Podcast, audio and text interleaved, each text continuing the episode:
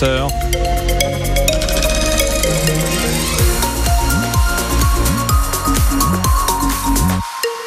On va vous parler bien sûr de la route, mais on vient d'apprendre que des tracteurs se baladent, se promènent sur la D9 en direction de Vitrolles. C'est Damien qui nous appelait pour nous dire attention, six tracteurs en direction donc de, de Vitrolles.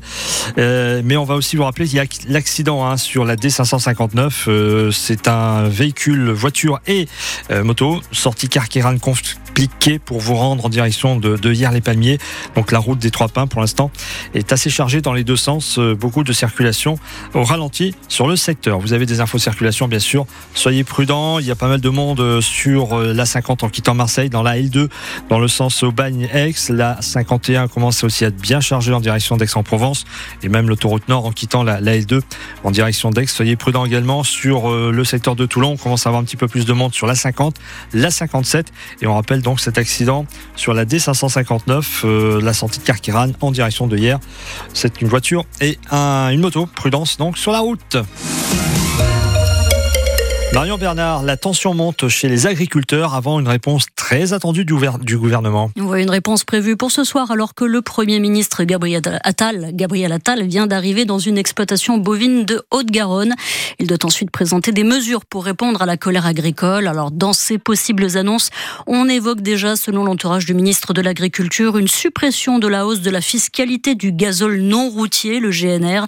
Mais on parle aussi de simplification des normes et surtout d'un fonds d'urgence supplémentaire pour venir en aide aux éleveurs dont les cheptels sont touchés par une épizootie. En attendant, vous l'avez dit, Eric, ces annonces, euh, en attendant ces annonces, les blocages se poursuivent chez nous. La 54 entre Arles et Salon est toujours concernée, au rond-point du Merle notamment, mais aussi sur la zone logistique de Clé Sud, le rond-point à l'entrée nord de Miramas. Rappelons que la 54 est toujours fermée à tous les véhicules de Saint-Martin-de-Croix à Salon de Provence. Et puis au nord, sur la route des Alpes, la 51 est fermée entre le péage de Mérargues au nord d'Aix-en-Provence et celui de la Saule à Talard. Plus loin, deux autoroutes du sud de la France, dont un axe important vers l'Espagne, sont fermées sur près de 400 km à cause de cette mobilisation. Et puis les abords de Paris sont aussi concernés. Des tracteurs se sont invités sur des portions d'autoroute, notamment au sud de la capitale, où le péage de Saint-Arnoux sur la 10 est actuellement bloqué.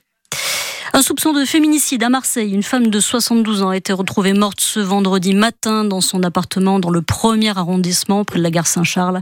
Son compagnon âgé de 67 ans a été arrêté et placé en garde à vue. Le parquet de Marseille a ouvert une enquête pour homicide volontaire sur conjoint.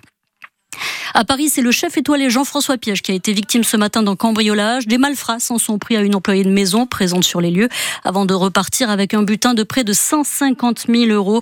Le parquet de Paris a lui ouvert une enquête pour vol à main armée.